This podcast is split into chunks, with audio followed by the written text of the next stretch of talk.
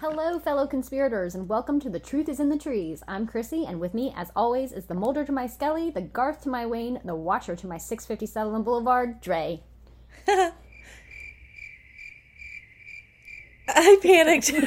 I told you she was the Garth to my Wayne. I panicked. Moving on from my mini stroke, I probably should have finished my Harvest Moon coffee first. Oat milk and Ah. almond milk because we have sensitive tummies. Sensitive tummies. Um, okay, let's get conspirizing. We are talking about the infamous Watcher House, or as we like to call it, the classic case of upper class voyeurism. um, Chrissy, tell me about the town in which this takes place. All right, because so the house that we're talking about is in Westfield, New Jersey. Westfield, New Jersey is known for its beautiful downtown area, fantastic school system, easy commute to New York City. It's like 20 to 30 minutes outside of um, the city. Your chance of being a victim of a violent crime here is actually only one in 3,444. So it's a really safe place to live, and it was actually rated the 30th safest place to live in the U.S. in 2014, where our stor- story begins. Oh my gosh, just, just, just, Just today, story. Junior. Anyway, um, 30, top 30, top 100 is pretty good. Um, we're good, never. gonna we'll win. never be there. Um, no, it, no that way. must be nice. I mean, our town's pretty safe, ish, except Mm. for that weird guy that tried breaking into your mom's car last night. Yeah, right. I was just gonna say that, except for that guy, and But he was probably harmless. was probably harmless. And the guy who she has a the cop lives across the street. That's even But more wait, ironic. Did I tell you? Did I tell you about that? Somebody um left a flaming poo in his driveway. left a flaming poo in the cop's driveway? yeah. What did they say on what was that, Billy Madison? He's like, it's a bag of shit. okay. So yeah, you know, aside from that, it's pretty safe. Um. Anyway, Focusing. focusing about Westfield, much safer place. They probably don't have flaming poo on police lawns. I don't know. Maybe they do. Um. But it's Um, basically May- Mayberry. However, There is- Mayberry without the flaming poo. That's a wonderful Maybe- way to I mean, I describe town. Mayberry, maybe Mayberry has flaming poo. I, I just mean- into. I just mean in general. That's a great way to describe a town. It's similar to Mayberry without flaming poo. Okay, but there is one famous murderer to come out of this town. Dun, Do you dun, know who it is? John List. John List, that son of a bitch. All right. That crazy son of a bitch. Um, the, yeah. Um, John List is what's known as a family annihilator, and um, it's exactly what it sounds Total like. Total annihilation.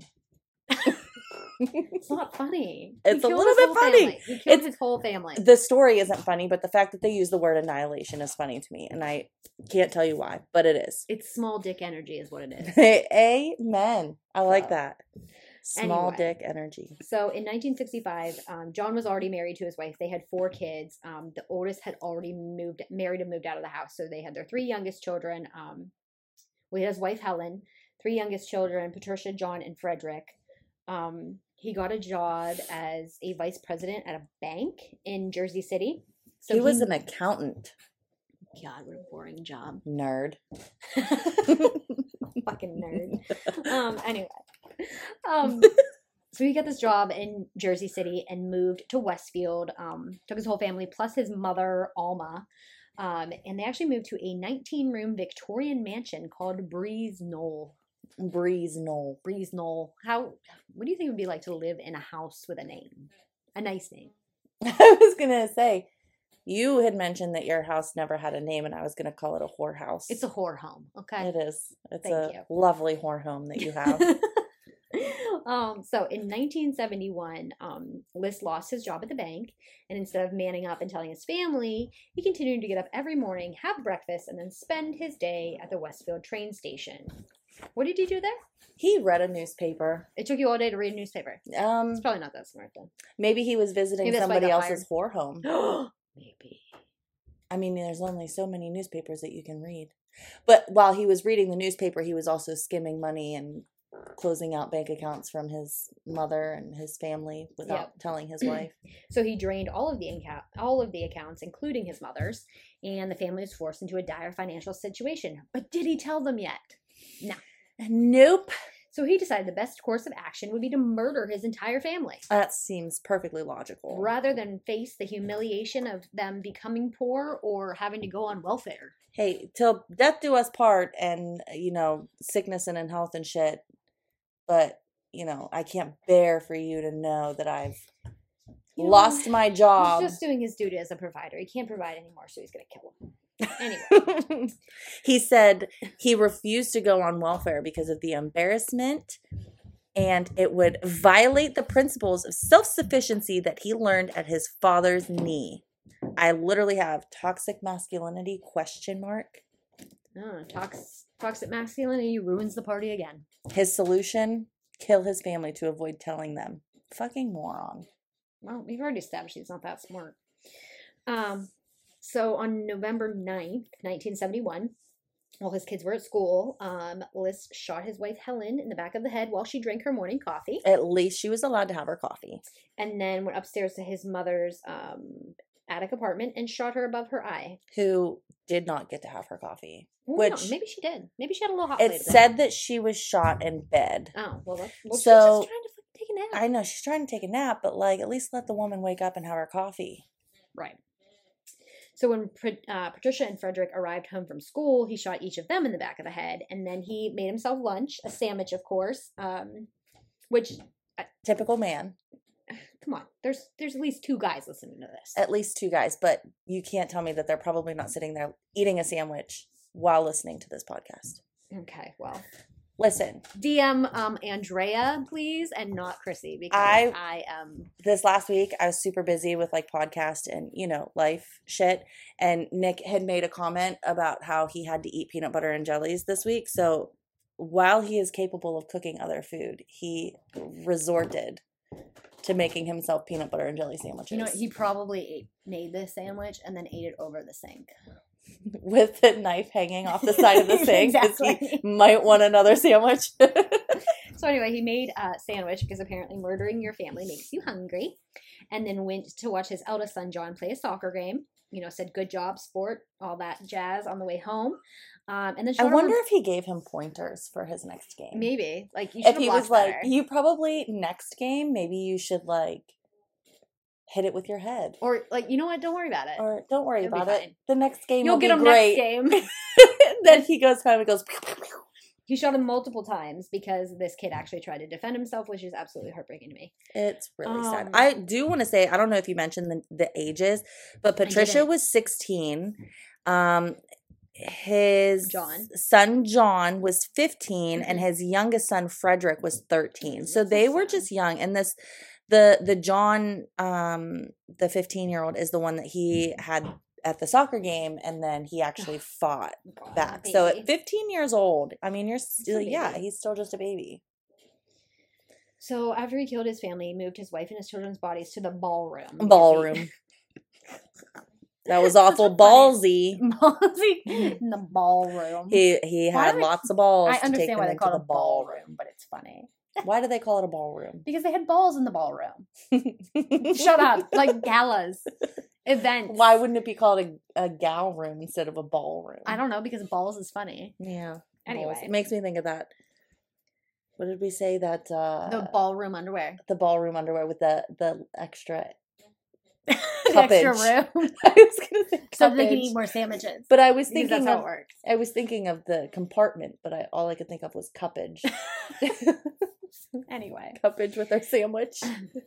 Would you like a side of cuppage? oh my god. So he left his mother in the attic apartment, saying she was too fat for him to carry down the stairs, which He's a little bitch. fucking rude. I mean, she's already dead. And you killed her. She's then you already make- dead. Then you say she's fat. I mean, rude. but like I don't understand what. So even if she was fat, she's already dead. So what's dragging her down the stairs I don't gonna know. hurt? Like Don't try to explain this man's logic, okay?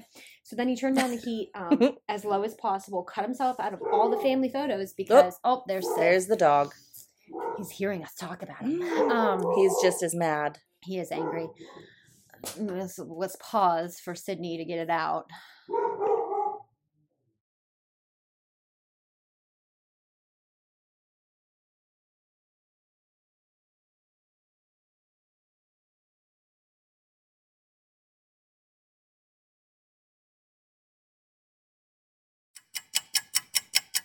Okay, Sid was um, warning us that the mailman was here and we're safe, and we thank him for his service.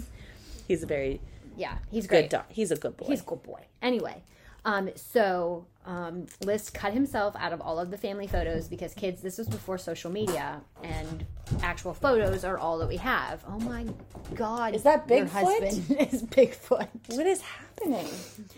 Um, anyway, he wrote a five page letter stating that he killed his family to save their souls, turned on the radio, left every light on in the house. Wait, what what did he play on the radio? I, you know, I don't know. What kind Probably of jazz.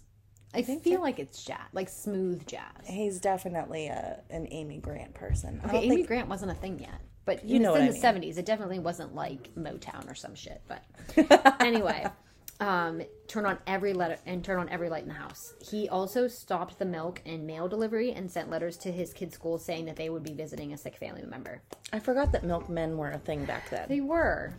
It's we should bring that back. Um, I mean, we don't drink milk, so Oh yeah, we talked about that already. Yeah, we did. Sensitive tummies and sensitive shit. tummies. So the bodies were not found until December 7th, and this is like really what trips me out about this story. It's just so I don't know, it's eerie, it's heartbreaking. Um the neighbors called the police because he left all the lights on which were burning 24/7. But um so the lights started going out one by one, which is just an extremely eerie thing to me to just like oh, wow, something's really wrong. Like it's just so creepy to me.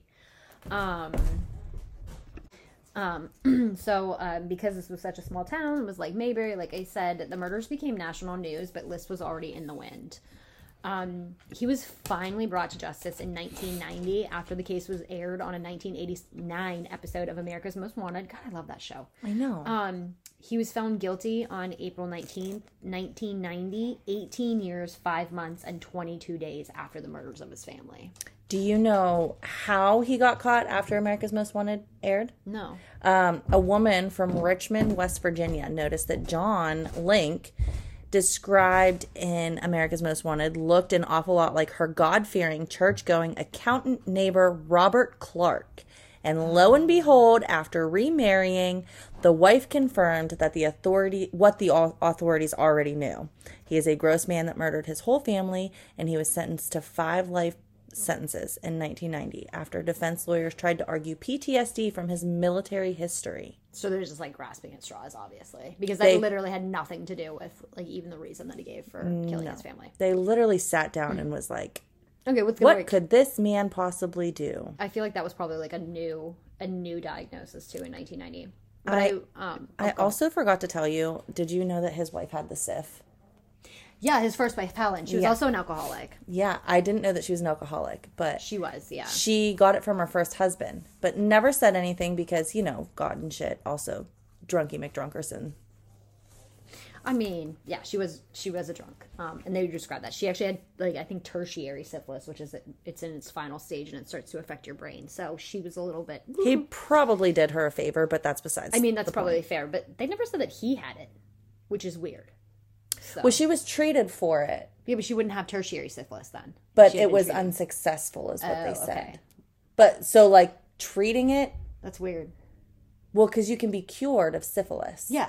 But I guess treating it maybe prevented her from passing it. But how know. would you still have the symptoms if the know. syphilis was still I don't really know coursing through works, your to veins? Be perfectly honest, it's not something I studied in nursing school. But anyway, It's funny though. what I do want to, what I do want to bring up, and that is not funny, honestly, at all, um, is that he was on the run for 18 years, five months, 22 days. That is longer than any of the children he murdered were alive. That's so depressing. So um, that's real messed up. And I realize we sound really cavalier about this, but um, you know, laugh or cry. So if you don't laugh about it, you're gonna cry. Yeah, it. that's my theory on life. So that's that's their most um you know, that's the the murder, at least that we know of, that came out of this wonderful Mayberry-ish town. Well, it is important to note that that was not at six five seven Boulevard. It was not. Which It was like two blocks away. what I'm going to talk about. It was a couple blocks away. Yeah. So why don't you tell us about the house? Um, okay, well, first of all, speaking of the area, did you know that Charles Addams, the creator of the Addams family, is from Westfield, New Jersey? That's pretty sweet. He lived like down the street, like Okay. across town a little bit. Cool. Um, it wasn't too far. Anyway, the real 65 Boulevard, 657 Boulevard Again, was- Boulevard. Oh, excuse me. Boulevard is a stupid road name. I just have- don't. I don't understand. But whatever. That's. I digress. well, I stand by that. there are a lot of things that are questionable about this place. so, um, it was originally purchased in 1905 by a real estate built? agent and early property developer. It did not mention anything about the original, like if he built the house and then like Gotcha. just put it in his name Yeah. or whatever it might be. Um, I'm assuming that he had a hand in building the house because it does say it does specifically mention that he was an early property developer. Okay. But his name was Hen- Harry Lincoln Russell. Uh, the price was not disclosed, but uh, disclosed, but it was sold in 1914 to the Davies family for one dollar. And that, I guess, was a trend of property transfer at the time. Uh, William H. Davies was a one time mayor of Westfield.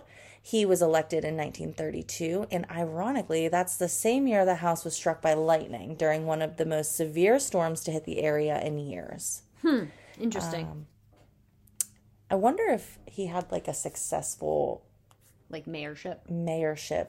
Hmm. Because what if it was just Well, it was like only one time.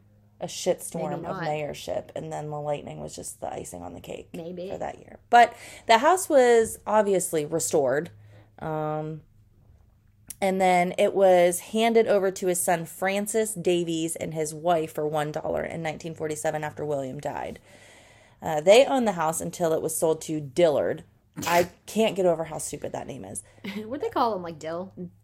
Dill Bird. his wife Mary.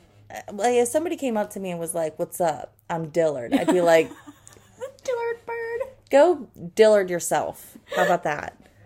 Uh, but she obviously thought it was ch- he was charming because she married him. Ew. But um, in 1951, they bought the house for yet again a dollar.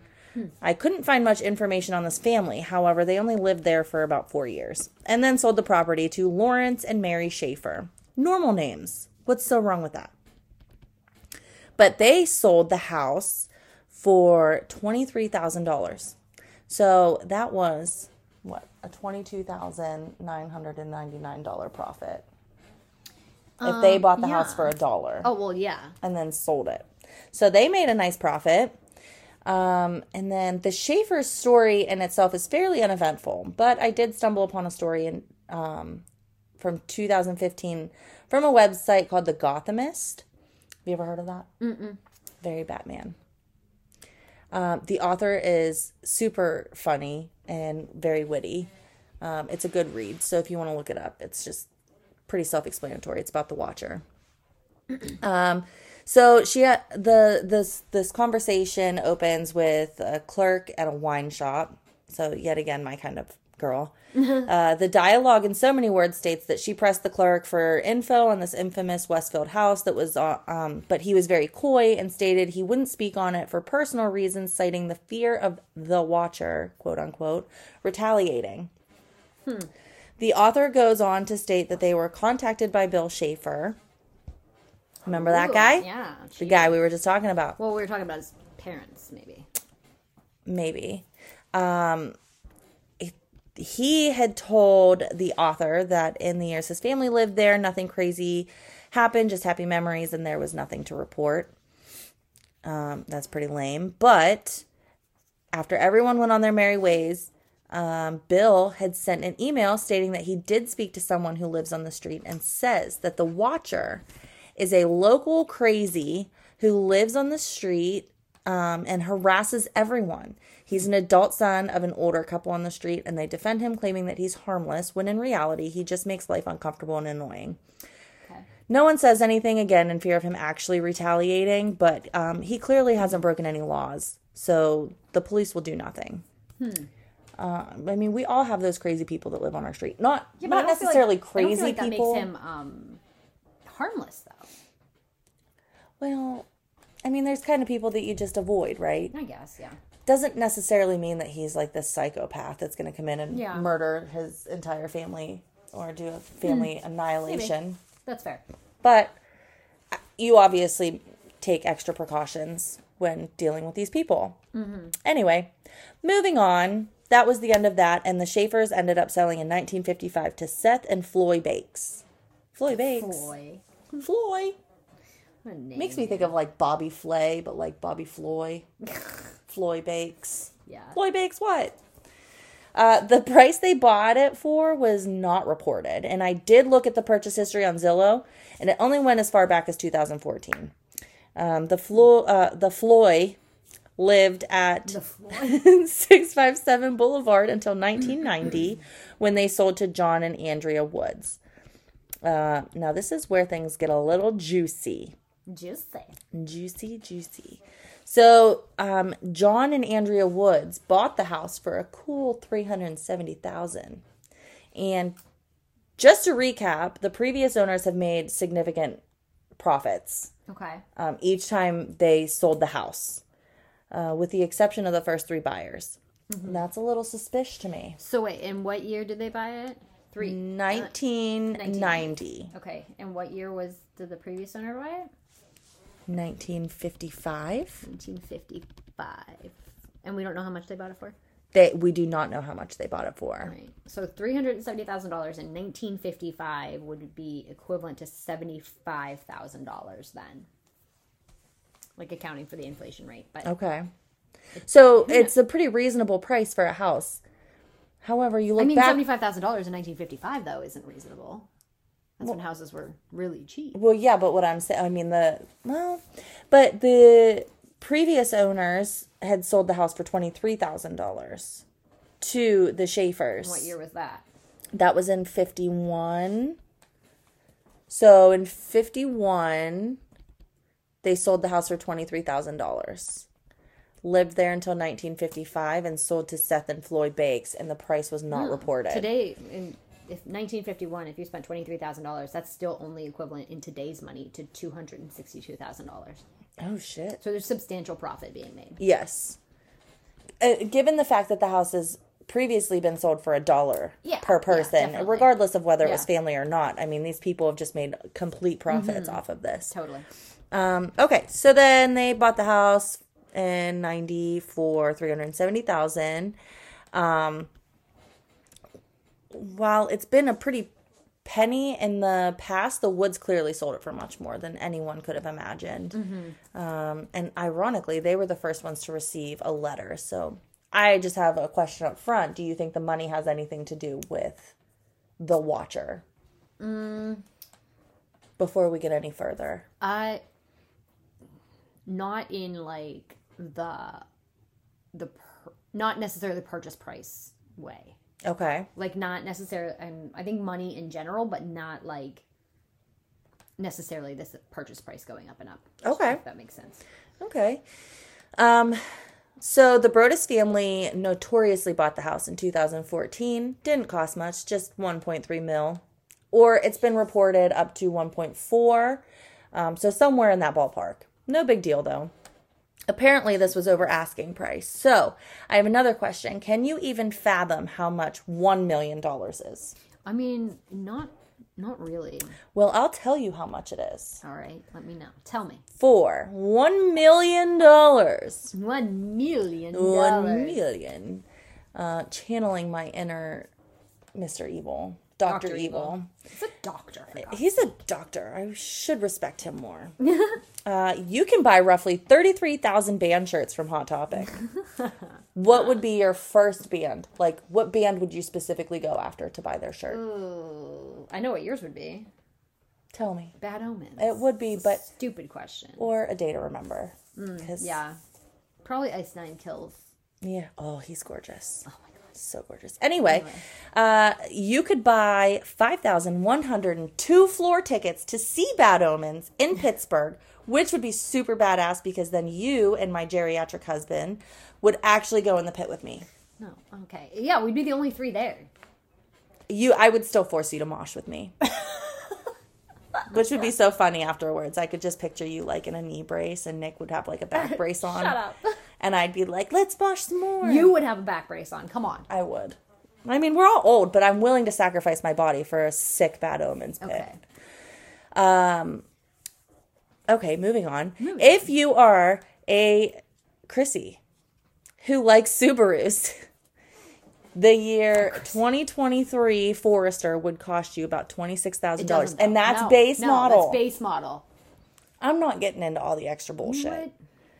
But what I'm oh, saying is that that means that you could buy roughly 38 of them. Okay, so I could buy like 15 of them, really. Okay, fair enough, but still, research purposes. And I Googled the average cost of a therapist. Which is. And the Googles told me that the average therapist costs about $90 per hour. I would have thought it would be more. I feel like that's probably with insurance. That's what we pay with insurance. That's what I- Rip offs. Whatever. That's about 11,000 sessions anyway, which is still not Still enough. not enough. Um, and speaking of therapy, uh, where we get our tattoos, Oh. Kelly at Rogue Tattoo. Yeah, plug her. She's amazing. She's awesome. Uh, we could each get roughly 5,000 tattoos, which I feel is more effective than therapy, but I mean, Kelly's a pretty good therapist. That's fair. Yeah, She is. does pretty well. is. Hi, Kelly. Only for us, though. I know you're listening. Yeah. Hi, we love you. She's only our therapist, though. Go find somebody else. Yeah.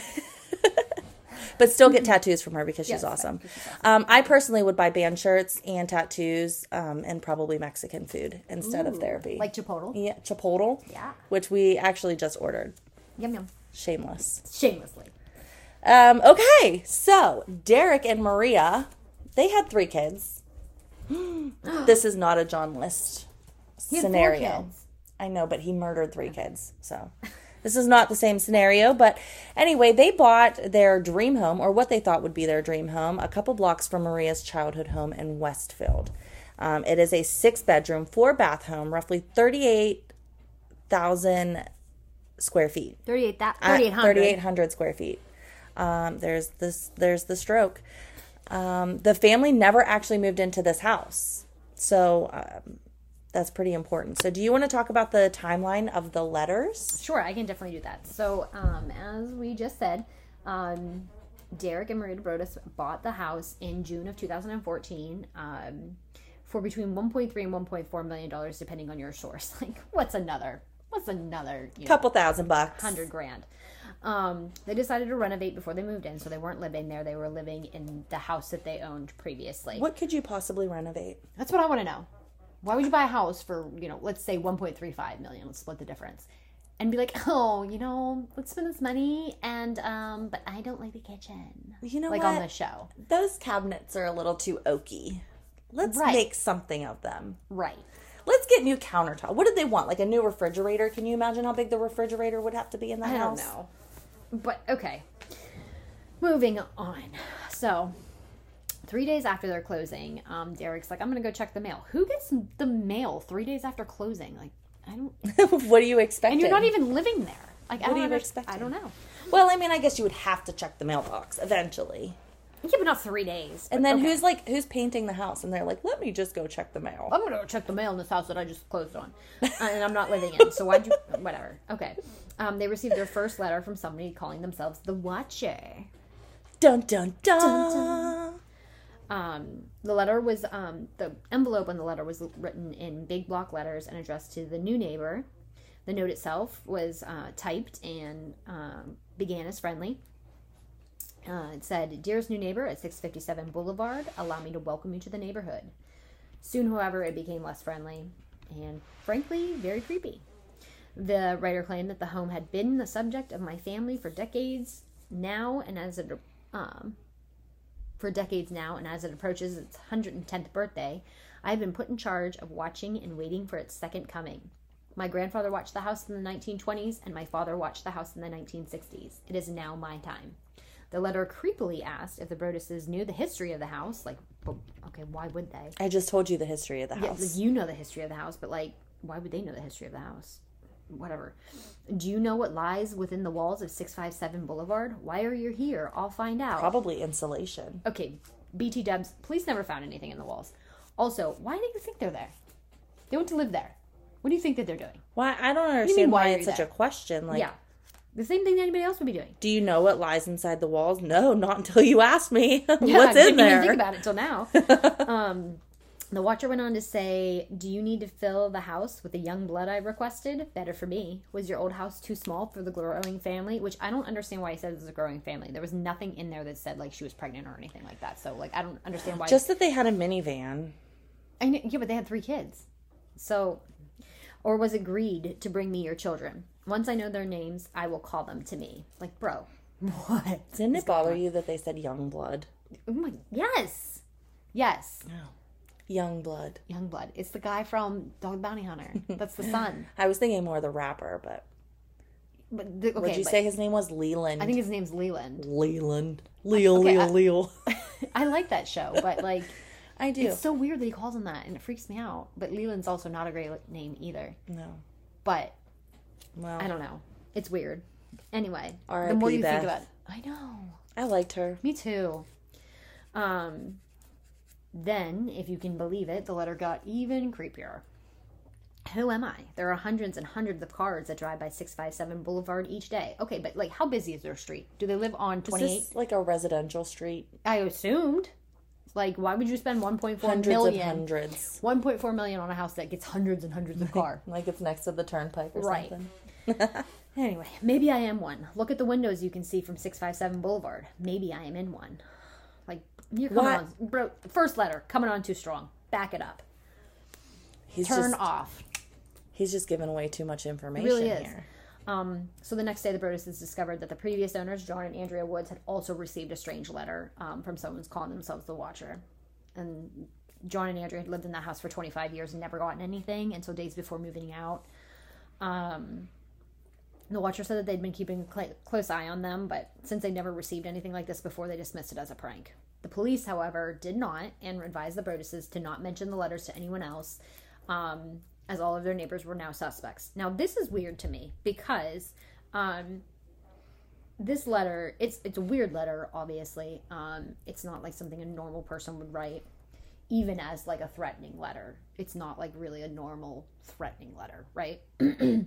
but they didn't they're just like, oh yeah, it's totally real. Like I feel like the first letter the police would be like, no, it's probably a prank. It's probably something somebody Yeah. doing something stupid. Unless And it really heard- didn't have anything threatening in It it, other than I'm just watching you. Yeah, But like but that's not like we had said in the title, like this could just be like a voyeurism kind of Which, thing. Like maybe like, they so just far get they their rocks off. they haven't really broken any crimes, and it's like almost as if they've heard of something like this before and they're a little Mm-hmm. bit worried about it. But it was just weird to me because I feel like half the time when you like hear stories like this, they're going to the police and the police just dismiss them. So right, because there was really go- nothing threatening in this No. letter. And then, so you could say, okay, well, it's like good police work. They actually care, you know. But then when you hear the rest of the story, it's like, no, that's not it either. Mm. So it's real weird. Um, anyway, the Broaddus family then reached out to um, both a private investigator who did background checks on all of the neighbors, as well as two former FBI agents that they were friends with, which is weird, but okay. Um, one of which was actually the inspiration for Cla- Clarice Starling in Silence of the Lambs.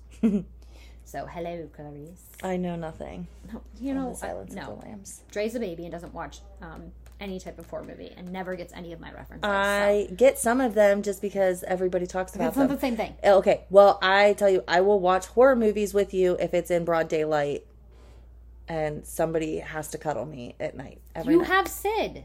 He's big mean guard dog. He's not big mean guard dog. If he is. He's a good boy. Anyway, No, you literally walk into my house and That's he just loves me. looks up. he loves me. Uh, another letter arrived two weeks later stating that the workers have been busy and I have been watching you unload carfuls of your personal belongings. The dumpster is a nice touch. Have you found what's in the walls yet? In time, they will. No, they won't because there's nothing freaking there.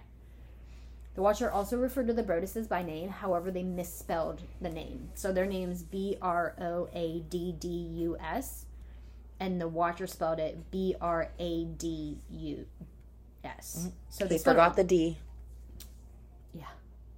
Ah, that's what she said. Awkward pause. Uh, the Watcher also only ever referred to the children by their nickname. So put a pin in that. We're gonna come back to that. Yeah, so with the the first letter, they mentioned young blood, but didn't actually specifically mention the children. Yeah, just like Just the minivan. The like idea- they kind the of of referenced that it was a family, but Yeah. didn't actually.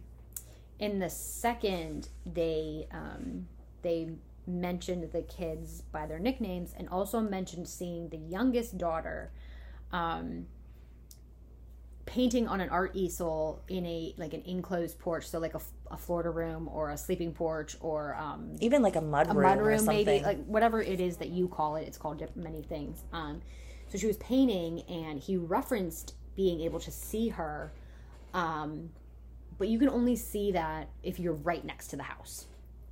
So that was obviously very creepy to them um also the fact that he's referring to them at, by their nickname. Um so the family still hasn't actually moved in at this point but they did bring the kids with them when they would come and do work on the house and everything um, they're obviously freaked out that this person knows so much and is super anxious for them to um, move in. Um, they also, the watcher also mentioned in the letter um, asking if they would let their kids play in the basement and referred to them as the young blood, like I said. Or, um, so they said, or are they too afraid to go down there alone? I would be very afraid if I were them. well, now I am Right. afraid to let them go down there. It is far from the rest of the house. If you were upstairs, you would never hear them scream. Okay, first of all, mm, that's a lie. It doesn't matter how big your house is, you can hear your kid scream because it's like the most ear piercing thing you've ever heard. You know your child scream. Especially our kids. Yeah, especially ours. But I can pick my kid's scream. I can pick your kid's scream, my kid's scream out of a crowd anywhere. Right. Well, yeah. I mean, I guess that you could pick them out of anywhere, but And if I you're can not thinking, the house. if you're not thinking that they're going to be down there, like it might be, it might take you longer to get down It might, there. but, But, like also at the same time, why would they play in the basement? Is it a finished basement? There's nothing that says it would, so there's no reason No. to play down there. and my kids won't even go up into their bedrooms if it's dark outside by Oh themselves. my god, no. So exactly. God forbid. So, yeah, so I Um, it. so I did just want to say too is that they in that second letter they mentioned you wonder who the watcher is. Turn around, idiots! Like that would make one quite literally turn around. So Yeah. you'd be looking at your neighbor's house. Like this wasn't just like a, you know, you have a house and then a little bit of land and then a house and a little bit of land. Like they were literally one right behind like the other. house, yeah. Yeah, so they definitely had neighbors that were close enough Yeah. to see the easel, to hear them Yeah. talking or yelling at their kids or hear their Yeah. kids talking to each other, whatever it might be. Um, and then just the fact that they spelled the names wrong, Mm-hmm. kind of, I mean, that rules out any anyone that is close to the family. Yeah, maybe so somebody that actually knows them. I was thinking even just the people. So clearly they live close to Maria's childhood home. So Yeah. she would have known people on that street or in that area specifically, or any of the people that would be driving past the house to get to wherever they're going. She would Yeah. know uh, quite a few people that live in that area. So Yeah. it wouldn't be somebody that they would actually know unless this was. well, I mean, it could have been they, On They purpose. wouldn't necessarily know how to spell her her married name. true. So, uh, Just poke Yeah. more holes in my theory then. Why don't saying. you? Um, a few weeks later, another letter arrived asking um, where they had gone and that the house was missing them because they had um, since stopped bringing the children to the house, um, and really only Derek would go. So six to eight months after purchasing the home, uh, around February of 2015, the family put the house back on the market for 1.49 million um, to account for the res- renovations that they had made. So they were unable to find a buyer um, due to letters, which, because they're decent human beings, they chose to disclose to anyone who came to see the property. And after a series of price deductions, um, they took the house off the market six months later, so like around June of 2015. Um, in 2016, they attempted to sell the house again, this time listing for 1.25 million, but the letters still proved to be an issue. Their lawyer suggested that selling the property to a real estate developer um, who would tear it down and divide it into two homes, but this would require the approval of a Westfield planning board, and it was unanimously struck down in a heated board meeting. And if you've ever, Heated. oh my god, if you've ever been to a council meeting, then You let know. your grass go quarter of an inch taller than it should have been. God, yeah, it's like the pettiest bullshit. It's just, it's ridiculous. Um, so months later, they were able to rent the property, um, but another letter came shortly after after the family moved in. The letter was actually dated February 13th, which was the same day that the Broadduses gave a deposition in a lawsuit filed against the previous owner who failed to notify them of the letters. It was only one letter, though. I want to point out. Um, And it was non threatening. It was just weird yeah, that they would receive a letter. exactly. But didn't it just basically thank them for Yeah. taking care of the house? and something about like thank you for bringing like young blood or something into the house. young blood. Weirdo. Say young blood one more time. Um, and it said um, it, it was dismissed because there was nothing that said that they had to. Um, so this new letter stated, um, "You wonder who the watcher is? Turn around, idiots! Maybe you spoke to me, um, one of the so-called neighbors who has no idea who the watcher could be, or maybe you do know and are too scared to tell anyone. Good move."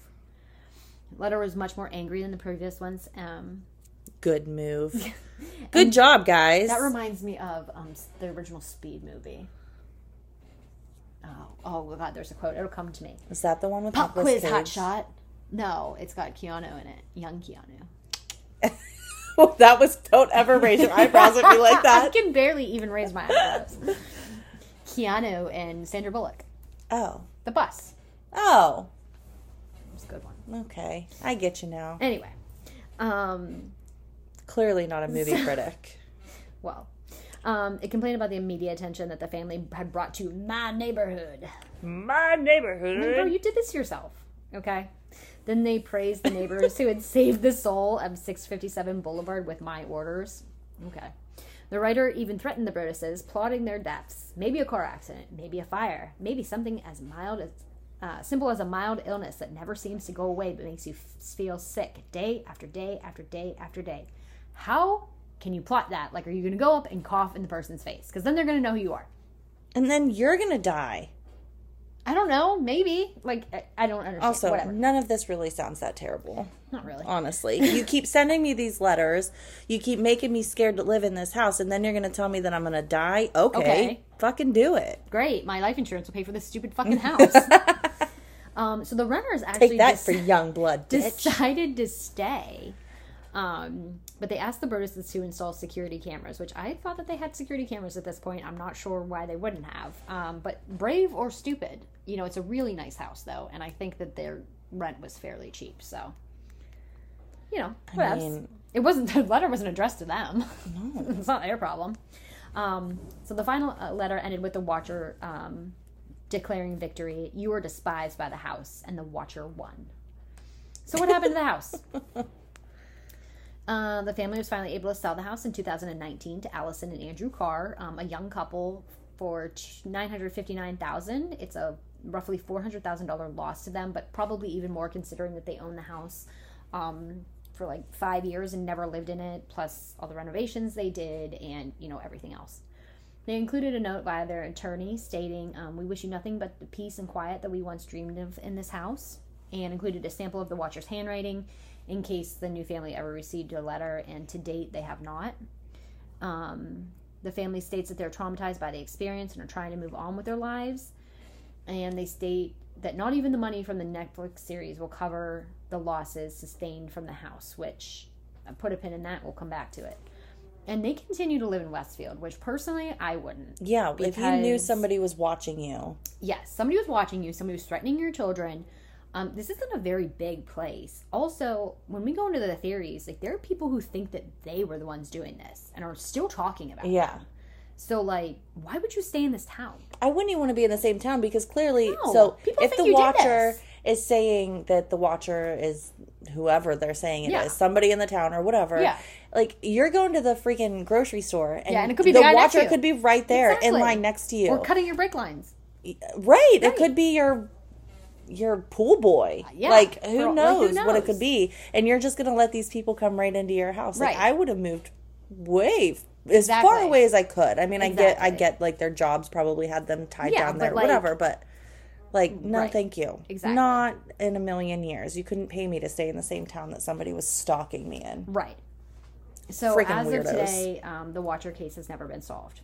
Um, there are some important clues that I'm gonna just just bring up real quick before we go into the um, the theories of who the Watcher could be. So, DNA testing proved um, that the envelopes were licked by a woman.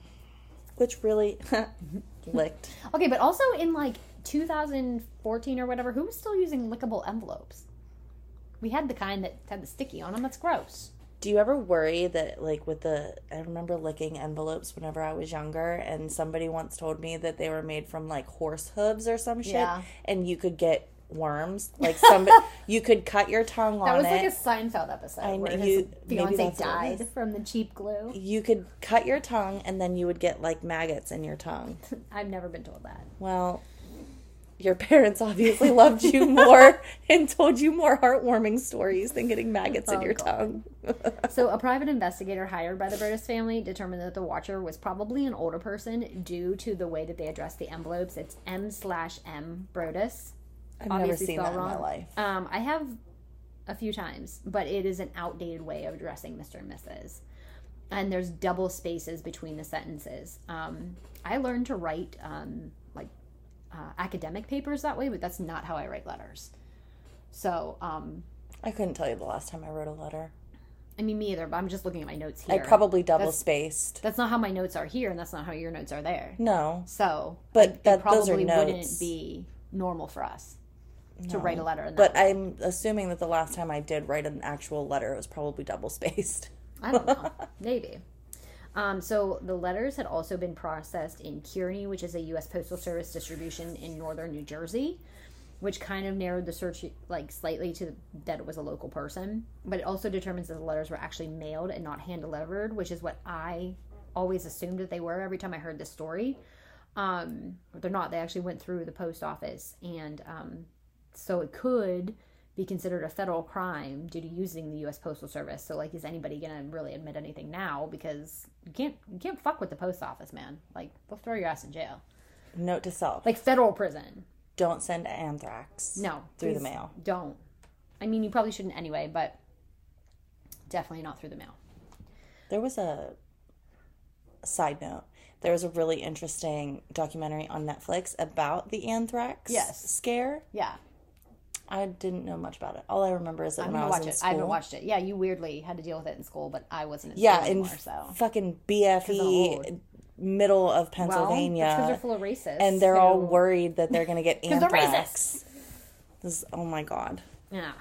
Anyway, So police have determined that the likely culprit is an elderly female neighbor.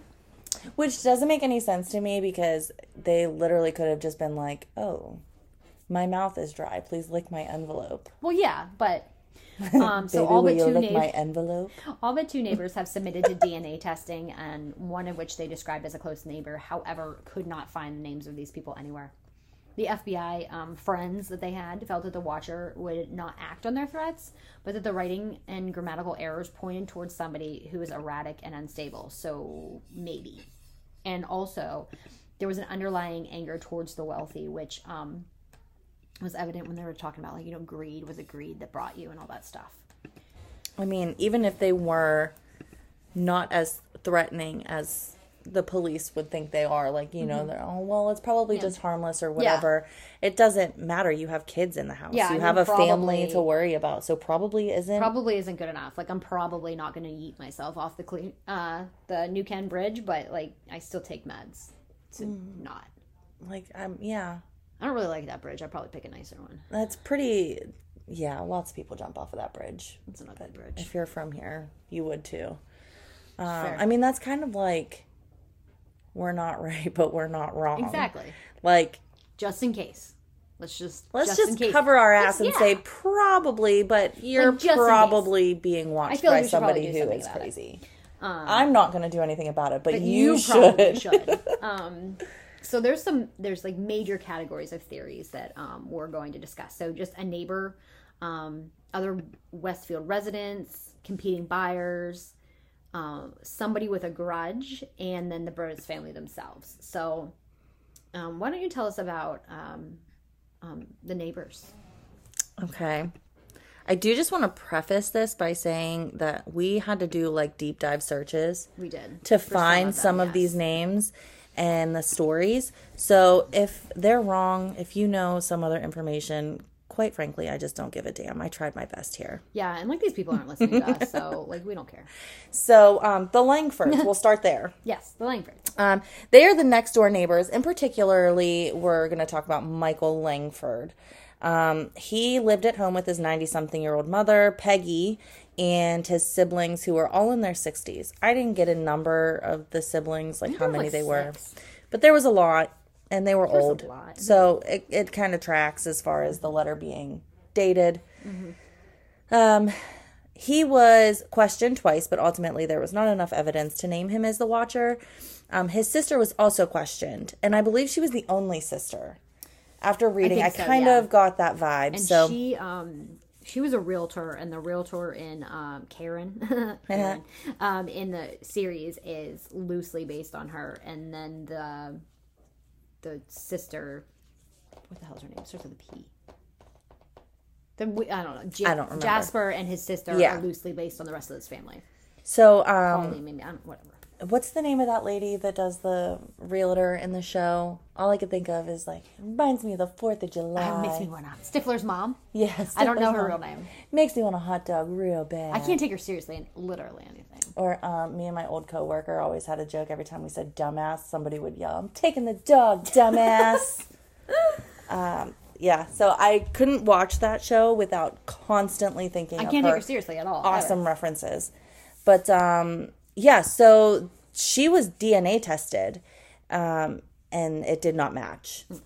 Unfortunately, uh, Derek believed that it was Michael because their home was close enough to the enclosed porch that was talked about in the letter, and the private investigator also recognized the ticks, thinking that um, since they were an older family, that they would probably they, i mean the, it, they, fit fit, the the, profile, description yeah. yeah so um but this i thought it was interesting that the private investigator also mentioned that he thought that it was an older person who was less macho due to the lack of profanity That's interesting. which makes sense because if i was going to write a threatening letter it'd be like mf Yeah, but then again, at the same time, it's an old-fashioned way of writing. They didn't talk that way. So Right. It was older person. So if they're sixty, well, I guess in 2014, they would still be like an older person. They didn't necessarily Yeah. talk that way. no So, but that I, that just further proves my point because I would if Yeah. I were to write a threatening letter yeah. So if I was like an older person. that mad to Yeah, write something to somebody to their house and threaten them, it, it would have been like I'm gonna fuck your kids up. know what I mean? had your wife. Hide your wife, hide your kids. Um, so actually, um, Derek was so convinced that it was um, Michael Langford that he actually tried to trap him into giving himself up by sending the family, the Langford family alone, a flyer. Like they were sending out like a um, a neighborhood flyer saying, "Hey, we're tearing down this house," and he was hoping to get a reaction from the watcher, but there was none. he was trying to get his britches all But- in a bunch. So the podcast I was actually listening to about this, it was on, um, and that's why we drink. It's a great podcast. Actually brought up a good point that they should have sent a different letter to each neighbor and then see what the watcher said. and You could have fi- figured out who it was. there you go. Right? That makes sense. I know. That's a good idea. Should have done that. Shoulda, woulda, Shoulda, coulda. woulda, coulda. But I mean, they still could. They could, yeah, but now they know. they could be in cahoot like cahoots. Why? They know because we're listening. They're listening to this. Podcast. Not to us. Maybe they listen to That's Why We're Drink. They're way more popular than we are, or ever going to be probably. Probably. This is just Um, so uh, we have the unnamed neighbors. Um, so uh, the family painter stated that he witnessed a neighbor directly behind the Broaddus family. which would be the Avis family. Uh, yes, through a lot, a lot, a lot, a lot, a lot of deep dives. Um, This was teamwork. determined that it's more than likely um, Jack and Elizabeth Avis who lived here at the time.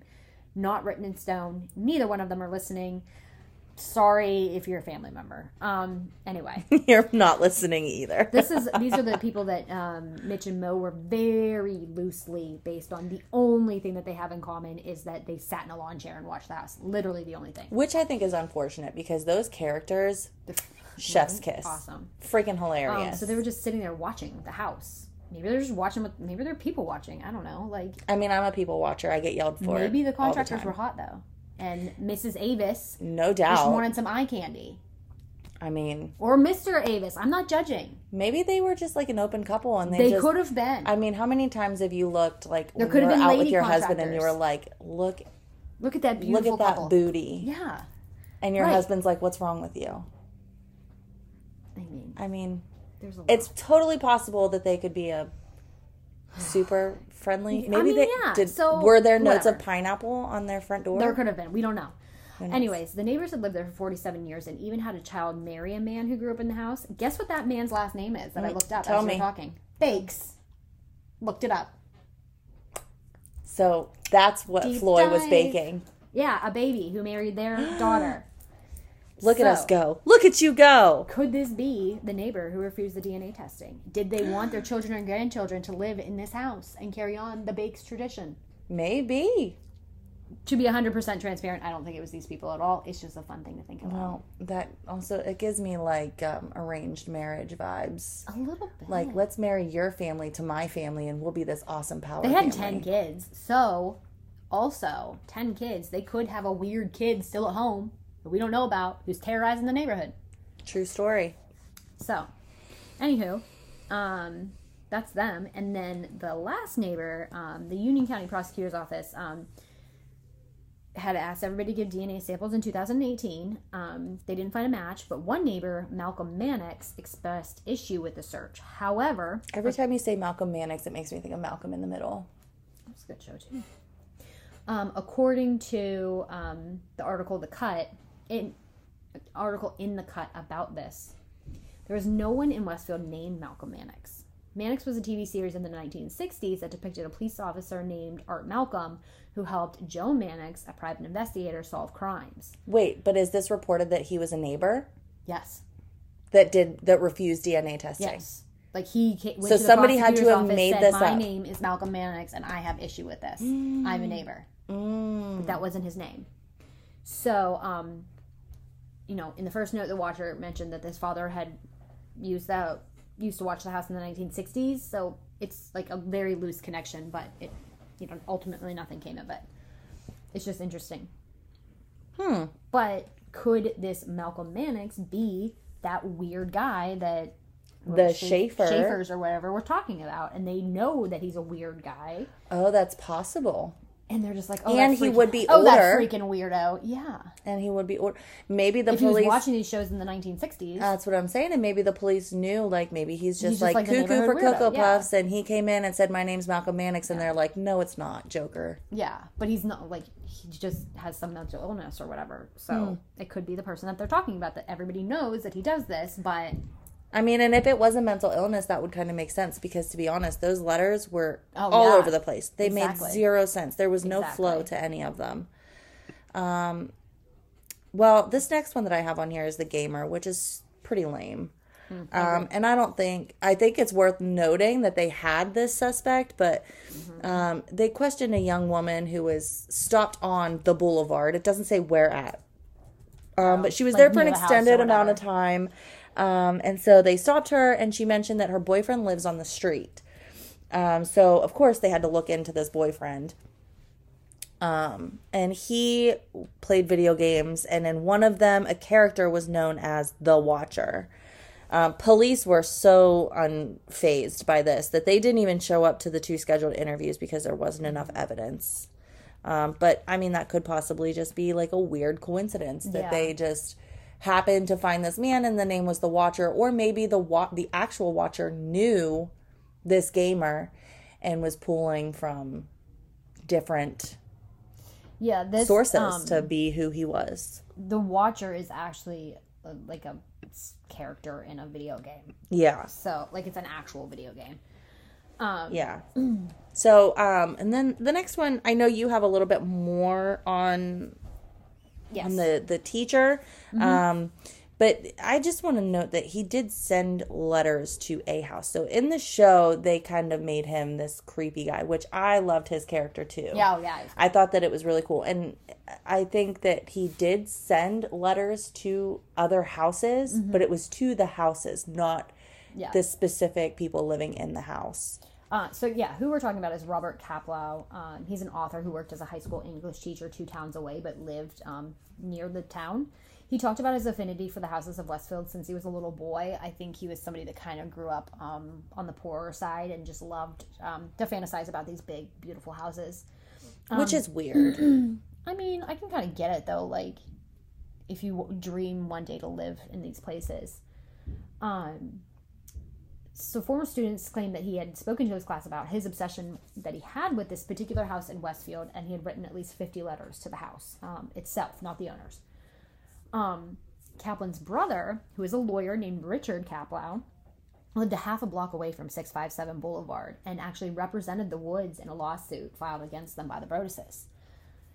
Um, so that's interesting connection. Like six degrees of Kevin Bacon or whatever. What? You never heard that? It's seven degrees. Whatever, seven degrees, six degrees. That's why I said or whatever. God. Kaplow um, denied being the watcher and claimed that it was another Westfield house that he had written letters to, which I couldn't find that whatever house that was. And he said he actually house sat for its owners due to his kind, lighthearted messages, which is fucking weird. Nobody's Don't ever gonna write just be like, Yeah, come watch "You my house. wrote really nice letters to my house. It's not creepy at Please all. Please come watch it." Like Right. you can walk past a house and be like, "Wow, their landscaping's awesome." I know. I'm always Or like, that's a nice lawn. Wow, look at that front porch. Look at how they did that up. Yeah. It's really cute. But my God, don't send me a freaking letter. That's Somebody's creepy. gonna send me a letter and be like, "Your Wu Tang sign, Wu Tang is for the children. Wu Tang for president, baby." Um, But that's the extent of the letter somebody's gonna send to a house. Like it's not Exactly. just gonna be like, unless you're like an architecture professor and you have i mean i know that this guy had a thing for architecture Yeah. but like if you're actually teaching a class on architecture Yeah. and you're like hey find a house but why would you actually mail it to the house It's weird. Like Maybe it's one thing could- to make it like a, an assignment, but another thing to actually mail it to the house. But I don't think he actually did that in real life. Well, either way, it's he still has some infatuation with these Yeah. houses, It's which is strange. super creepy. Um, so he actually has a famous book called Me and Orson Welles, which was turned into a movie in 2008. Do you know who's in the movie? Tell me, Uh, Keanu Claire Reeves, Danes. No, Claire Danes and Zac Efron. Zac Efron. I know, right?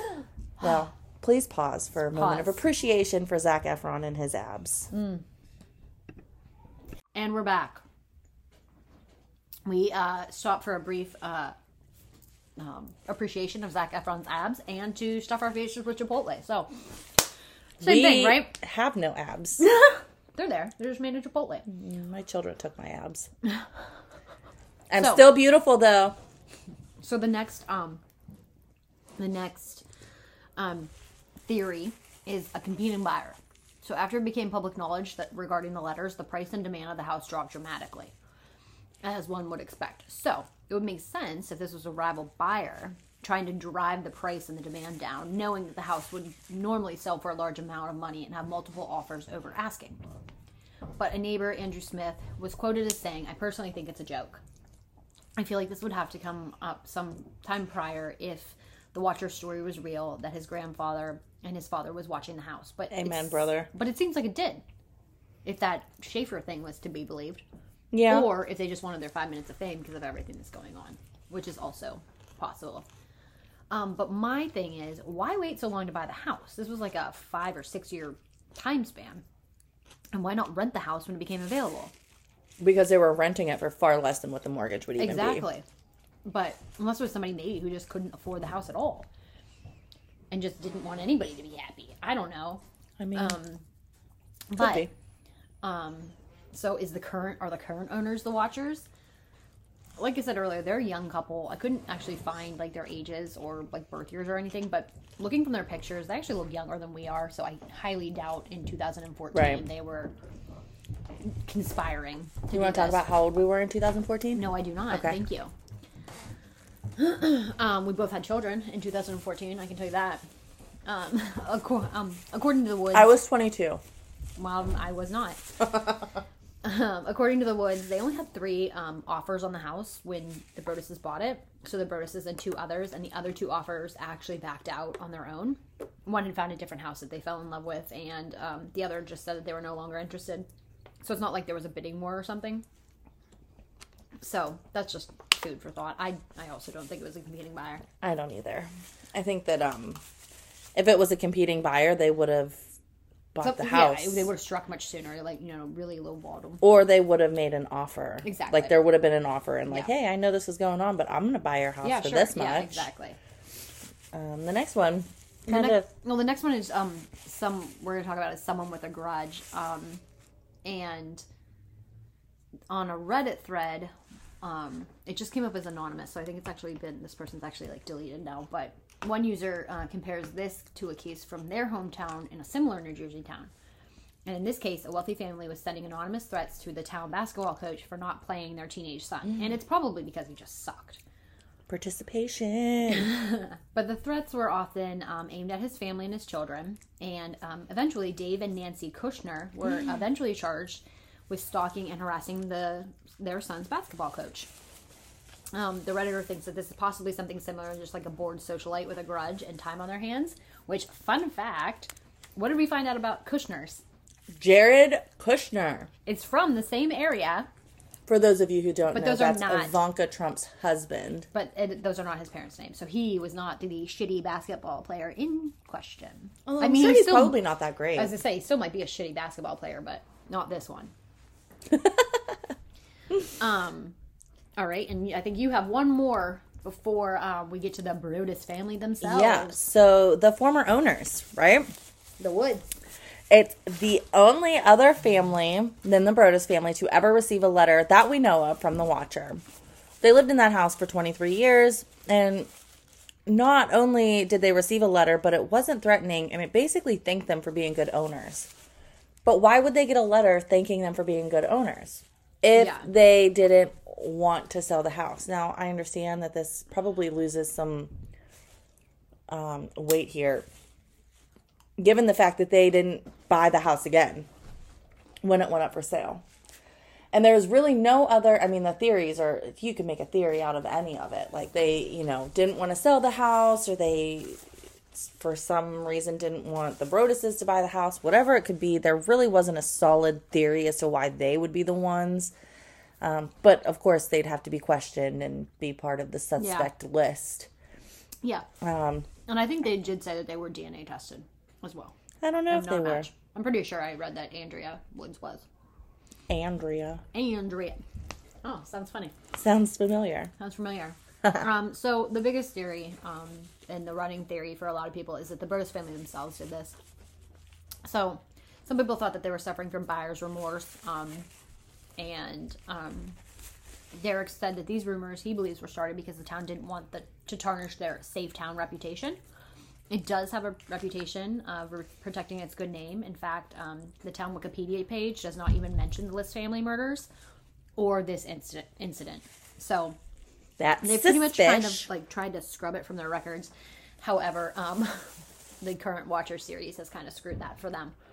Um, so that's why he thinks that they're letting this kind of perpetuate and not really doing anything about it. The entire family, of course, has been DNA tested. However, Derek um, did not make himself look any less guilty when he sent out his own letters to the family's big, biggest critics. Now, I don't know exactly who those people were, um, but he sent them on Christmas Eve in 2017. Like, let's just ruin everybody's Christmas. He signed a note, Friends of the Broaddus family, and included several stories about recent acts of domestic terrorism in which signs of brewing mental illness has gone unnoticed. Um, his point was that somebody knows that this is happening and somebody knows that their family member is mentally ill but calling them harmless and um, his point kind of was like that that's not harmless this is what it, it turns into which So this kind of tracks with Yeah, what we so, talked like, about with yeah. the Schaefers and Exactly. So like I get your point, yeah, but like you're not doing yourself any favors, bro. He claims that these are the only letters he has ever written. Um, so he looks bad. And I know you have some other information that also looks him bad, makes him look bad. But my thing is, to what end? The first letter was sent to the Woods family before the Broaddus family even officially owned the house. And then why keep it up? Why not live in the house um, if they knew that they weren't actually in harm's way? They lost so much money in the long run. Why continue to dump money into renovations if they were never going to move into the house? Um, and if it was you doing it, so, unless he was hiding it from his wife. okay, which is I mean, which is possible. possible. Are they doing it for fame? They didn't do any interviews. I don't think that they did it for fame, Um, in my opinion. a Netflix deal. Um, according to them, the money they've made on the Netflix series doesn't even cover the money they lost owning the house. However, in 2018, they sold their story to Netflix um, for a reported seven fig- figure deal. So that's at least a million dollars, if not more. I'm assuming more because it was actually in a bidding war between multiple creation entities and was one of the largest deals made in 2018. So I'm not saying, but I'm saying it's at least a $600,000 more than the cost of the house that they lost. But they also, I don't think it was for fame because they also did request that a numerous amount of things were changed and like but yeah. not even But like everybody knows who they similar. are. Yeah, but I mean like It's not like their names were hidden. at this point, I don't think that they expected it to blow up the way that it did because if you're gonna ask that, like you asked Netflix, I wanted to say that I have two I mean, kids and not three this. kids, Even prior to this, though. Oh, Like, yeah. Everybody knew who you were. Oh, it's yeah. very easy to find your name. but nobody was really looking into it until very People recently. did, though. whenever that came, I mean, when people have though. I've heard multiple podcasts about this. I think there's actually a movie, sure. there might be a movie about it. I'm not 100 percent But sure. that movie, I think, was made against their wishes. I so it was, too. had to be just It. It fictionalized enough for it to not be their Yeah. Mm-hmm. story, but it was still their story. Um, so in 2020, the Broaddus family actually requested that the district attorney close the case and return all evidence to them, so it can be used for um, private forensic genealogy, which is a, a service that is associated with cold cases. They ain't doing shit. And the attorney's office actually declined the request, and the case remains open but inactive. So, Um, tell me what you think. Tell me your theories. Well, I don't really have a very solid theory for this one. Like, there just really wasn't enough for me to be like, yep, this is who did it. Okay. Um, so just my little notes here. The DNA is from a female, but none of the neighbors who were tested matched the envelope DNA. Okay. Um, but that doesn't really mean much because you could have been like, hey, can you lick this envelope? Whatever, right? Yeah. I have a cold. I don't want to lick this envelope. So can you do it for me? Whatever the Okay. stupid reason might be, it doesn't necessarily have to be the person who actually sent the letter. Yeah. Um, the penman also states that he's been watching the house since 1920, Or his family, family has been watching the house since the 1920. So the house was inhabited at that time by William H. Davies, the mayor. yes.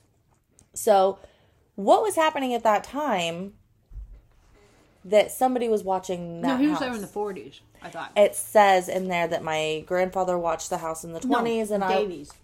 Oh no, he was there from. Um, let me double check because I do have the dates up here. Um, so William H. Davies was in the house from 1914 Oh, to okay. 1951. Gotcha. So that kind of struck me as odd Mm-hmm. that they would mention the 1920s, the 1960s, because there were people living in that house and they were people that just bought the house. Yeah. Like it wasn't Yeah. like there was a rhyme or a reason as to Yeah. who bought the house. Um, so my question is maybe there are relatives of that family as neighbors.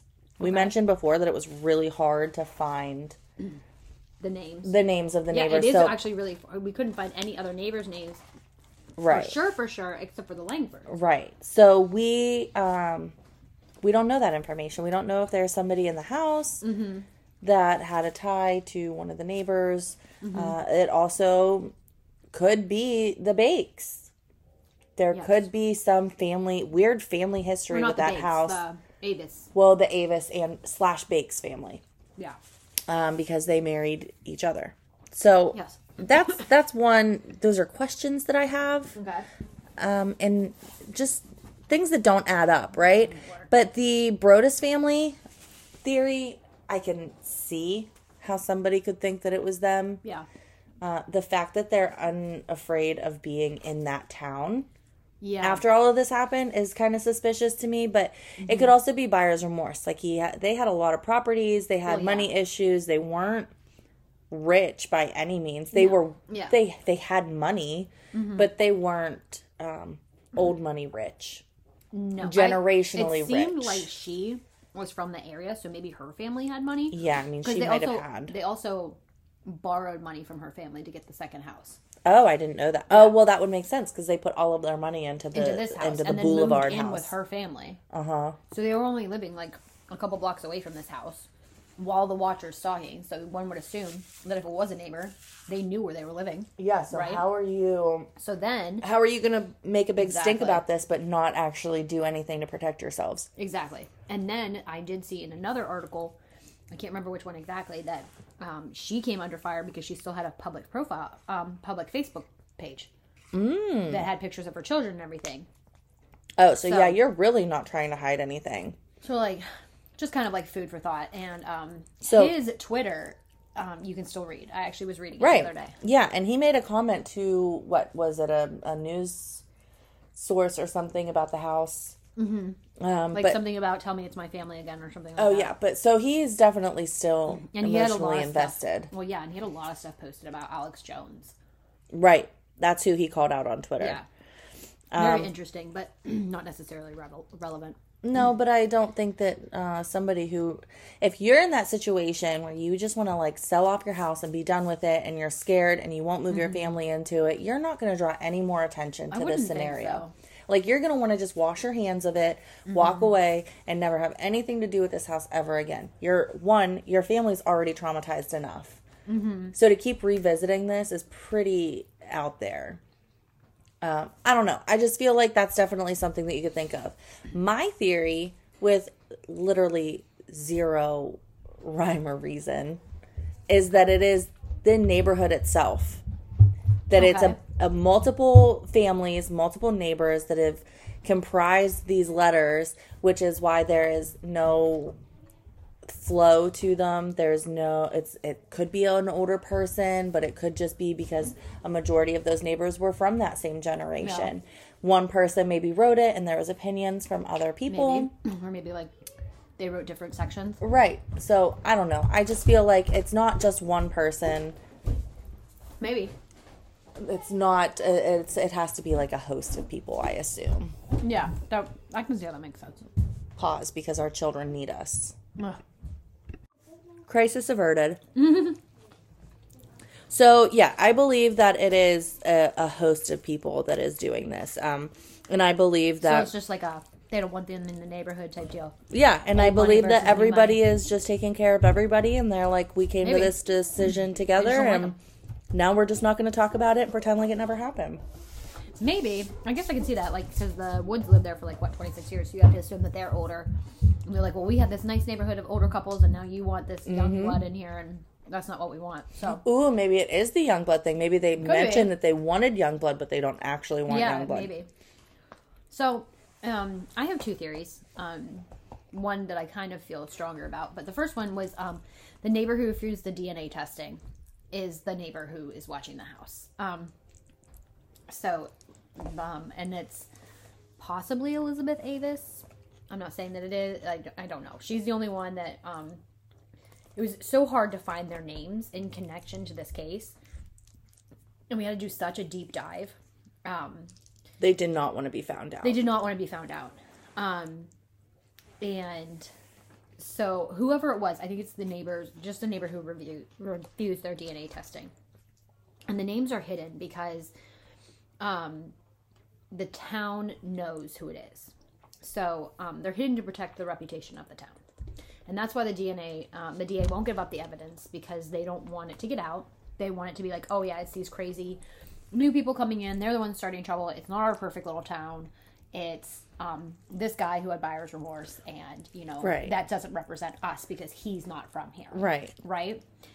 My second theory is that it was one of the contractors. Now the contractors have are the ones who reported pretty much everything that was seen um, to the Broadduses, Right. and they had full access to the house. They're local. They've done work for multiple wealthy families in the area. Most of them might be old money, rich dicks. Like we don't know, right? So there could be an underlying anger at the wealthy. Like you're just treated like the help. You're not treated like a person. Mm-hmm. Um, he could have had his wife or girlfriend or somebody else like the envelope, or the contractor or subtractor or worker themselves could be a woman.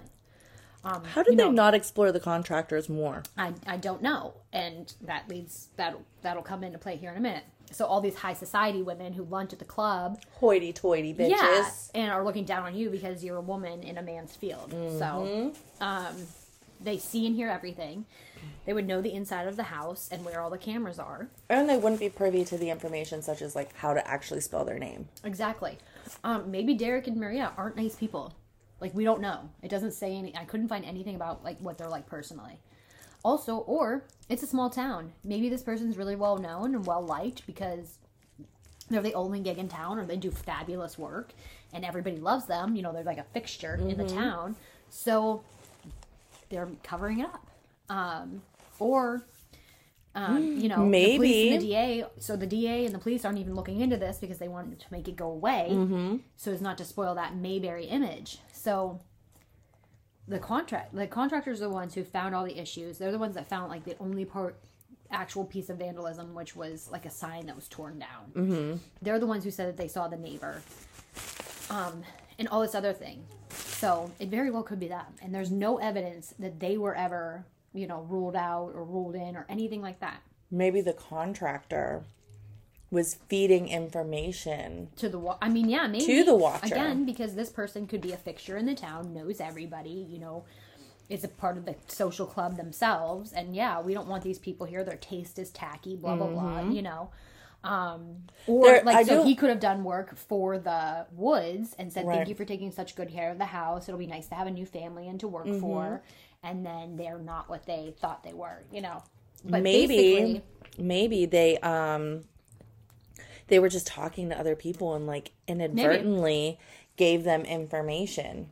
maybe, but you would think that they wouldn't when if they knew that this was going on. Also, didn't they say that there was no um I guess um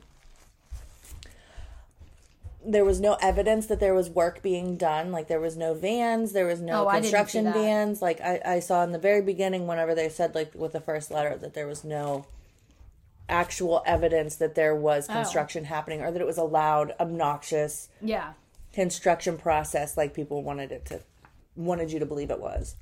No, I did not see that. But basically, either of my, um, I think either my theories really boil down to that they're not actively looking for the Watcher because um, they're like just letting this. It was the family theory go on because they don't want the town to look bad, and it's why they won't give up the evidence, and it's why it's still an open case, but nobody's actively looking into it. It was just a very prideful town. You know what? I think that both of our theories are kind of like kind of the same in that. Like Yeah. you're saying, like it's just We're the on the neighborhood same page. general, or like the town, whatever, because it is like this beautiful town with downtown shopping and everything, and they so they want people to come for that, but don't stay. we want your Come money, and but visit, don't but please leave. It's kind of like my house rules. You can come Yeah. and visit, but just leave Yeah, at a like by reasonable nine. time. by eight, something. I mean, that.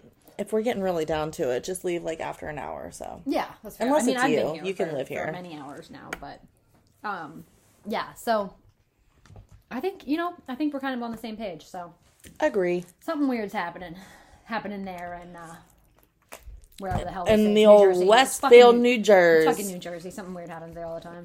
I mean, the only thing they really got going for them is like good food, right? And the In boardwalk Jersey? and Snooki, Oh God, right? listen. Party's here, Well, you know what we say. We're not right. but we're not wrong.